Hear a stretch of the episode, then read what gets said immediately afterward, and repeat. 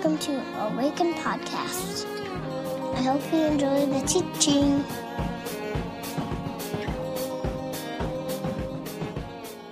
Hello, how's everybody doing? I don't know about you, but my, my weekend was supposed to be this amazing parade of three baseball games. So far, been rained out twice. Gonna get rained out a third time. So I brought my glove in case anyone wants to play catch. Just got all this built up adrenaline from anticipating the games, and it's like just welling up inside me. So I'm gonna do my best to remain calm and not, uh, you know, slide into home base here. So what we're going to do today just continue our series in First john um, a lot of the teachings that we've been doing the last few weeks i know have been more challenging asking a lot of questions trying to be provocative and thought-provoking and all that stuff and today we're not going to do a lot of that we're just going to offer some words to you and i hope it's very encouraging so how's that sound i'm going to put some words on the screen um, don't follow along in your Bible because they won't match. This is my own translation of 1 John 3 1 through 2. Why don't you all stand up and we'll read this? I will read it. 1 John 1 3 1 through 2. See the unrivaled quality of the love the Father has bestowed on us, that we should be called children of God. And that is what we are. The reason the world does not know us is that it did not know him. Dear friends, and now we are children of God, and what we will be has not yet been made known. But what but we know that when Christ appears, we shall be like him, for we shall see him as he is. Now, this morning, he can sit down. Please be seated, I guess, is, is the official liturgical thing to say at that point. Um, today, we're going to talk about um, the experience of being seen and heard and known as a child or as a son or a daughter, specifically being seen, heard, known um, by our fathers. I'm going to break it down into two parts, actually, three parts, tease. I'm going to tell you a little story which is going to lead into a little theological um, uh, journey through uh, the garden to the Exodus, briefly just setting up how does John get to this point where he can say that we've been called children of God and that we will one day see God. And then I'm going to share um, how this text has read me because it's done some profound things in my own heart as I've reflected on it for, I don't know, quite a while now. And uh, sometimes I think you just have to, when you're teaching, you just have to be a human being. And uh, I'm just going to kind of cut open my chest, plop down what falls out there. I'm not going to offer any grand conclusions about how to solve the world or what this means for all of our lives. I'm just going to share what it's done and is doing in me. And hopefully there will be something in that for you. Sound good? Awesome. So there's our journey. I'll tell you this my name, my full name is David James Stewart. Um, my dad named me. James is his first name. I got his uh, first name from my middle name, and I actually really love my name, David David James. Um, but ever since first grade, climbing the rope in, in gym class, when Mr. Ellingbo called me uh, Stu, that's kind of what everyone has called me since then. I was just a little tiny nugget, and uh, it stuck. And, and, to be, you know, honest, I loved having a nickname. It, it, was really fun that everyone would call me Stu. Was, you know, nicknames are this sign of like, you know, affinity and closeness and comfort, and so it was really cool to have a nickname. Besides, there were a ton of Daves and Davies running around, and not so many Stus, so I kind of went with it, and it's been great. But um, this nickname actually became something more than that because no one ever called me by my name anymore. Um, no one called me David. And I loved my name, um, and no one called me that. And it was really weird to say, hey, I'm Stu, but call me David. Um, you know, I actually had teachers in high school who were like, who's David? To like my parents in conferences. Like, we thought his name was Stu Stewart. Like, my parents are some hippies or something? Come on. I actually do have a great uncle named Stuart Stewart, but that's another sermon. He was an Episcopalian priest. He was a strange man, I hear. Anyway, I didn't realize it at the time, but this, this Stu, everyone calling me Stu, became this persona it became this uh, way for me to keep a distance between who I wanted to be, who I was, and how other people saw me. Um, you know, a few people over the years called me David, but actually, it was uh, it was the exception to the rule, and it was really weird that when people would call me by my name, David, it felt weird. It felt uncomfortable. It felt like they were seeing me in a way that kind of disarmed me, and uh, it's really strange that someone could be, want to be called something, and then when they're called that, it make them feel uncomfortable and um, kind of exposed. I mean, I think that's strange, right? Now, have you ever had that experience where sitting with a friend, just in normal time, Caribou, Starbucks, whatever, and the conversation just stops, and then they look at you, and you know, in some strange way, they, they see you differently than they did a few seconds before? I was sitting with a friend um, two and a half years ago in Caribou now, on just a random Tuesday, and uh, this guy was kind of a mentor, big brother figure in my life. Uh, he looks at me, and he says, What do you want to be called? And uh, I can't remember the last time I had been asked that question. Probably since, I don't know, a long time. And it was completely disarming because I think for the first time since I had gone through my divorce when I was 24 years old, I felt like I had been seen. And uh, it was really awesome and really scary too. Um, I said, and I want to be called David. I took it for granted that I was Stu and that's what everyone called me, but he saw me and he said, What do you want me to call you? I told him it was really fun. I think there's power in a name. I think that we have this amazing connection with someone when we look at them and when we see them and we call them by their name. Um, I think there's a strange and mysterious power that is unleashed when we, when we look at somebody and we say, I know you, I see you, I'm going to call you who you are. Um, there are these questions that I think we are all asking ourselves the people that we love, and more importantly, the people that we want to be most loved by. And I think the questions are these Do you see me? Do you know my name? Am I worth knowing? Are you going to call me by name? And what do you think I can be? Keep those questions in mind. Keep what John has to say in 1 John and I'm going to just walk you through this little journey from the garden to the Exodus. And I'm going to hopefully get us to a point where we can see that what John is saying here is craziness, it's radical, it's something new, maybe something that we've taken for granted, um, something I think that if we just internalize and experience, it can be pretty transformative. So let's start in the garden. What I'm going to do is I'm just going to put the, uh, the name of the scene, if you will, and the, and the Bible verse up on the screen. You can write that down if you want to go and read it later. Um, don't get lost in all the details of this. Just uh, pay attention to the big themes. Um, I'm going to say this, though, going forward. There's this Hebrew word we're going to encounter in every single one of these, um, and it's the word panim, P A N I Y M. It's the transliteration. And it means something like the face of, or the presence of, or being in the midst of, right? And it can be translated in English in any of those ways, but it's the same word in Hebrew. Um, okay, back on track here. So, the garden. We know the story. Eve, Adam, listen to the serpent, eat the fruit of the tree of knowledge of good and evil, evil, and then they realize that they're naked. They experience their bodies differently. And then um, they hide because they hear the sound of the presence of God walking through the garden. And then God says something in this scene that is so familiar, but it's so crazy. God says, Where are you? And the implication is this I cannot see your face. You have hidden your presence from my presence. So, very on, early on in the story, um, we see humanity alienated from God and hidden from their presence. But let's remember this humanity hides. Humanity is ashamed. Humanity realizes that they're naked. We realize this. We're afraid, and so we hide. I love the response where God, where God says, Where are you? And then Adam and Eve say, We heard the sound and we were afraid because we were naked, and so we hid. It's this like beautiful, naive honesty. Like we, we didn't know what was happening, so we hid. It's heartbreaking and beautiful. Can't go into it deeper, but just notice this that we hide from the presence because of our own shame. And it's our first instinct, I think. Fast forward a few chapters to Genesis 17, really quick. Abraham, this dude, 99 years old, God approaches his presence, gonna t- tells him he's going to have this son. Um, all that stuff, you kind of know the story. You can check it out on your own. But what, what's really interesting here is that Yahweh, God, comes to Abraham, comes into his presence. Abraham sees the presence. And then the first thing Abe does is falls on his face. Same word, panim, because he's terrified to be in the presence of God. It's terrifying at this point in the story. God does all the talking. It's a very servant master like relationship here. Um, and then when God is done speaking to Abraham, it says the presence of God goes up or departs, pieces out. That's it. Then Abe is kind of left to do his own thing. And he uh, delivers the good news to his sons that he's going to circumcise them all that day, which I'm sure was a wonderful conversation to have as a father. Anyway, afraid to see the face falls on his face. God's presence departs. Then, Genesis 32, Jacob wrestles with God. Um, crosses this river, wrestles with this, this dude, this man. The dude is the Hebrew term, actually. Um, Jacob says, uh, I'm not going to let you go until you bless me. The man says, sees, the man sees that uh, he cannot prevail against Jacob, so he touches his thigh, and then he renames him Jacob, which means in Hebrew, one who wrestles with God, with people, and is not overcome. And then Jacob asks the man his name. He says, Tell me your name. And, and the man says, Why do you know my name? And the implication is, uh, You're not ready to know my name. Now, names are very important in the ancient world because of this. Knowing a person's name, especially the name of God, meant you had control over them, you could coerce them, or at the very least, it, uh, it meant you understood their essence. And so the man, God refusing to give Jacob his name, says, You're not ready to know who I really am. You can't control me. So Jacob has this transformative experience. He's given a name. He's seen by God, given a name, but he is not yet given the name. There's a little progression going on here. I hope you're following that.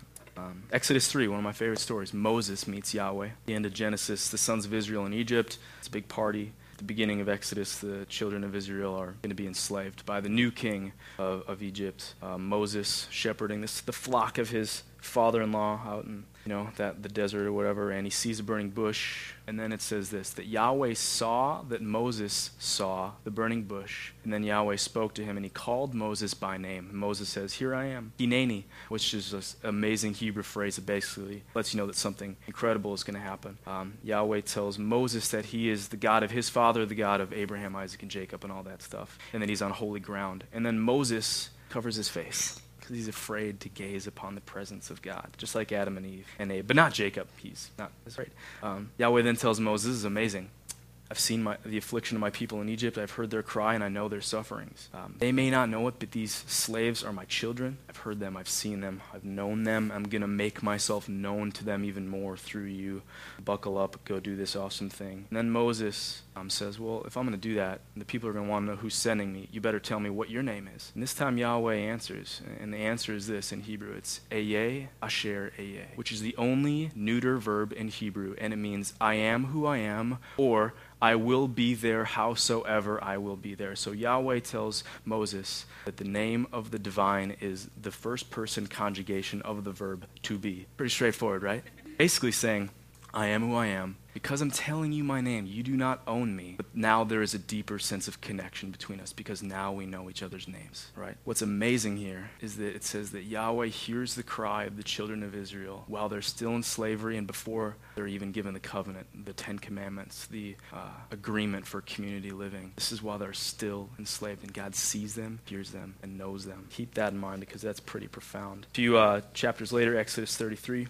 Moses has led the children of Israel out of Egypt, um, giving the people the covenant, they break it, all that stuff, journeying towards the promised land. And it says that Moses would sometimes go into this tent and speak with God, paneim to paneim. In English, we get a problematic translation which says face to face, as one speaks with a friend. It's only problematic because a few verses later, well, we'll see why. Um, Moses is kind of like unsure. He's like, well, you know, how do I know that you're going to be with me as I continue to lead these people? They're just building these calves and they're whining and about leaks and stuff. And, and Yahweh says, you know, I know you by name. I'm pleased with you, and I'm going to be with you. That's actually my name. So Moses, wanting to, you know, take this a step further, says, okay, fine.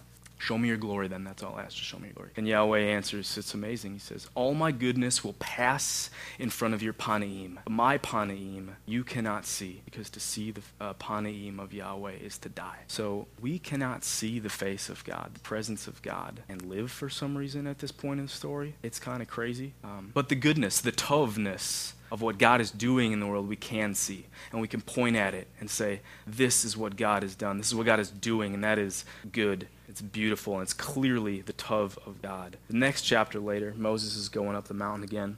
Exodus 34 to get another set of uh, tablets after the first ones are broken. And uh, it says that Moses comes down from the mountain after being in the Panaim of God. And he's actually unaware that the skin of his own face, his Panaim, literally his face, is glowing because of having been in God's presence. And the children of Israel sees this. Uh, they, they see this and they're terrified. And they say, Moses, put a veil over that. It's like you got a really bad tan or something. Uh, cover that up. We're terrified. We don't like that. So Moses obliges. He covers it up. Then when he would go and speak with Yahweh, he'd uncover, unveil, and they would be in the presence of one another. Think about this. We cannot see God directly, but others can see the presence of God reflected in our face. Um, when we have a real experience with the presence of Yahweh, it is manifested in our own presence that we sometimes don't even know. Summary Humanity hides from the face of God. God wonders where we are. Um, we're not given God's name, and we're given God's name, but we're told we can't see the face. Then we're told that others can see the face of God in our face. There's this progression of the relationship between Yahweh and the children of Israel from naivete to maturity, exile to servitude, then from servant to friend, where God is hidden, where we're hidden from God, and then eventually God sees us from afar distance. Basically, it's a story of unfamiliarity and alienation to more and more intimacy. Um, and it's pretty incredible. We're, you know, the people are called the children while they're still in slavery, before they've been given the covenant. And we sometimes forget that that covenant is it's a response to being a child of God and not the qualifications by which we become children. It's easy to get those two things confused. In the, in the stories I've told you, God is this powerful and mysterious deity whose face cannot be seen but whose goodness can. And uh, sometimes we forget that the goodness of God is in fact right before us, even though God's presence is sometimes not. And it's pretty clear that at this point in the story, it's terrifying to be in the presence of God because it causes death, and I guess that's terrifying. Fast forward now we get to John's words. And uh, John was writing about Jesus, who he said was the Christ. And it says this in 1 John 1 1 That which was from the beginning, that's what we're testifying about, which we have heard, which we have seen with our own eyes, and what we have touched. So we hear now, because of Jesus, um, we see and hear and touch God, and, and uh, that happens through Jesus. It's kind of ambiguous at that point, but it's, it's good, right? Now we go back to the verse we read. And now here, the love that God the Father has lavished on us is seen. We hear that we're called the children of God. And we know that what will be true of us finally is not yet fully made known. So now we are the ones being touched and seen and heard and known by God through an encounter with Jesus of Nazareth. But then John does something that goes way, way, way, way beyond anything that was acceptable or, um, or uh, predictable. And he says this When Christ appears, we shall be like him because we'll see him as he is. And that is remarkable because no one to this point is able to see God and live. You see God and you die. But now we will see the fullness of God and actually be transformed into that likeness. And that is a radical statement that maybe we're just so familiar with that it doesn't have the power. But if you think about it, the entire narrative up to this point in the Israelite, the Hebrew people is you can't see God's face. And then John's saying, we're going to see the face and we're going to become transformed into its likeness. And to drive home this amazing claim, uh, following John's, uh, Jesus' lead, John says this that that God that we're going to see the face of is like a dad, a father. Jesus calls that God Abba, which is just like Aramaic for daddy. Um, so to experience Jesus is to see, hear, and touch and know the God of Israel. And to experience Jesus is also to be seen, be heard, be touched, and be known by the God who wants to be known as um, not just the God of our fathers, but our fathers. And now, here's something that's very important that we haven't said. I'm going to put this on the screen.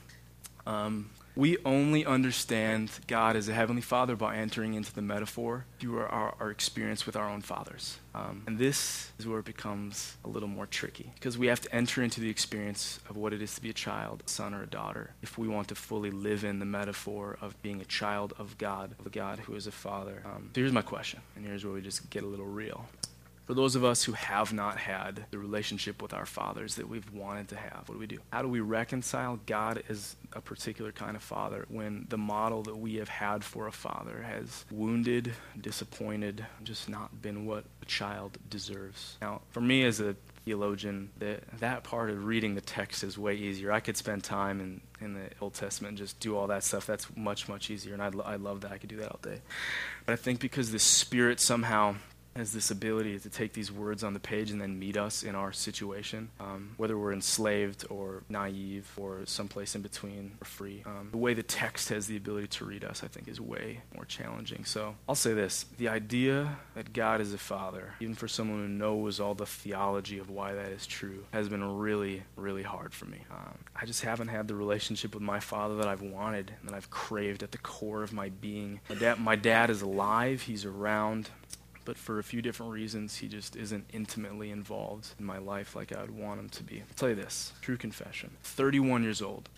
Pretty much all I want in this world is to be a son. All that I want in this world is to be a child father. Theologically, I know that's true, but I want it to be experientially true. I'll tell you this too I love my dad. Best parts of who I am, I think I owe to him, but I've rarely felt close to him. Um, and count the times that I felt seen or heard or known by him. Um, but those times are special to me, even though a lot of times I have felt let down. Um, just want a phone call on my birthday, take me out to dinner or lunch when I'm going through a relationship wringer kind of thing. I want to be a part of my life. That's all I want. By and large, that has not happened. Not angry, I've had to learn to grieve the loss of that relationship that I think every son wants, or if you're a girl, that I think every daughter wants. Um, I suppose I've only become aware of that loss and that I'd say brokenness, as I myself have become a father and have now entered into God as a father metaphor as a father myself. And I look at my little seven year old daughter and I say, Holy cow, kid, like there's nothing that you can do that would make me love you less, um, even if you just want nothing to do with me. And I happen to think that God's a better father than I am. So that means that God looks at me and you that way too. But that is so abstract of an idea for me most of the time. It, it, I,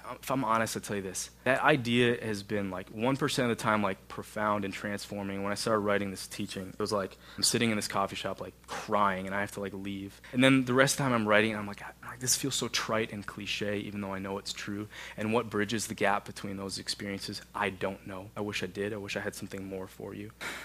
Um, these are hard things to say, and I'm sure they'd be hard to hear. Um, but it's the truth. And uh, but let me say this: my relationship with my dad has had many wonderful moments too. My father hasn't given me much, but what he has given me has been transformative. I gave me his athleticism, his love for books, his desire to think deeply, his, uh, his subtle sense of humor, and uh, maybe most importantly, this catcher's mitt. I was just a young chap, I from school one day, and my dad was home from work, which was uh, rare. He was a gymnastics coach, and so he coached after school usually. And so my dad was home one day, which was cool. I loved being around him. And uh, he gave me a gift, and it was this mitt. And uh, he said, "This is for you." And it meant that he um, he thought of me. And as the oldest of eight boys, it was weird to be thought of because there were so many kids running around. To be seen by my dad, and for him to see that I love baseball so much, and then to say, "I have something for you. I'm going to bestow this gift upon you. Just don't leave it out in the rain. Take care of it. I'll show you how to oil all that stuff.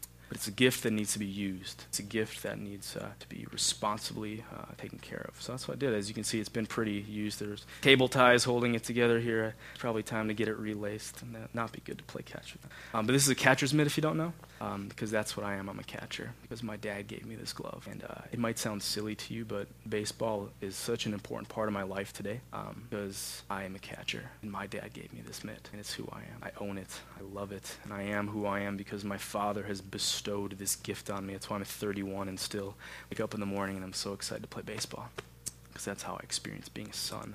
Be that as it may, I still have a hard time wanting to see God as a father. I know intellectually it's the case, but experience usually wins out. And uh, I'll say this too I don't think God is ever a substitute for our earthly fathers. Maybe some preachers want you to believe that. That sounds easy, but it's not true. We all deserve a dad, a loving dad. It's not the case, it's something to be grieved, it's sad. Um, here's something really cool. One of the main metaphors throughout the Bible for explaining our relationship with God is one of adoption. That we have been adopted by someone who is not our biological dad. And that in that process, we are called sons and we're called daughters. Because uh, if God is like a father, he's like a father we don't have to hide from, and we never have to be afraid of. One who sees and hears and knows us, even if we don't know it. One who keeps promises, shows up, knows our name. That was a common idea in the ancient world that we took on the likeness of our Father. That's just it was a common idea, but it was an uncommon idea that God could be a Father, and that one day we could see that Father, and we'd be transformed into the likeness of that Father.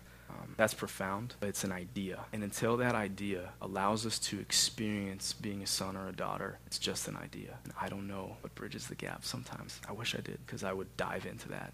I think that's the invitation I want to offer us today, um, is that we somehow, through participating in what, the life that Jesus offers us, is that we can identify as sons or daughters, um, even if you've had a relationship with your father that has let you down. Now, here's the other cool part of this. Um, I skipped over one part of the text in 1 John 3, which says, The world does not know us because it did not know him. This is not an indictment against the world that you don't know God, shame on you. What it is, is a call to us to say, Those who do not know that God is their Father, those of you who have been adopted as sons and daughters, go out into the world and show people presence of the Father by what is reflected in your own face. So it's an invitation, it's not an indictment. And that to me is exciting. Um, that's good news that we get to go out into the world and be the presence of God the Father in the world. I don't know how to transcend that idea from it just being theoretical to being experiential. Honestly, I'm still working through it myself. But I think the idea itself is, is the place to begin. Um, I say this to you in faith, trusting that faith leads to a transformation. I am a son. I invite the band back up. I'm going to pray. Heavenly Father, thank you for the love that you have bestowed on us that brings with it a responsibility. You have known our names, you have seen us and heard us, and uh, that you want to be in a very intimate relationship with us. And that even just to say that, God, I confess that it seems cliche, even though I know it's so true. So I pray that this morning we would experience that love in some in some real way and that uh, we would walk out of here today knowing the truth that we're sons and daughters. Amen.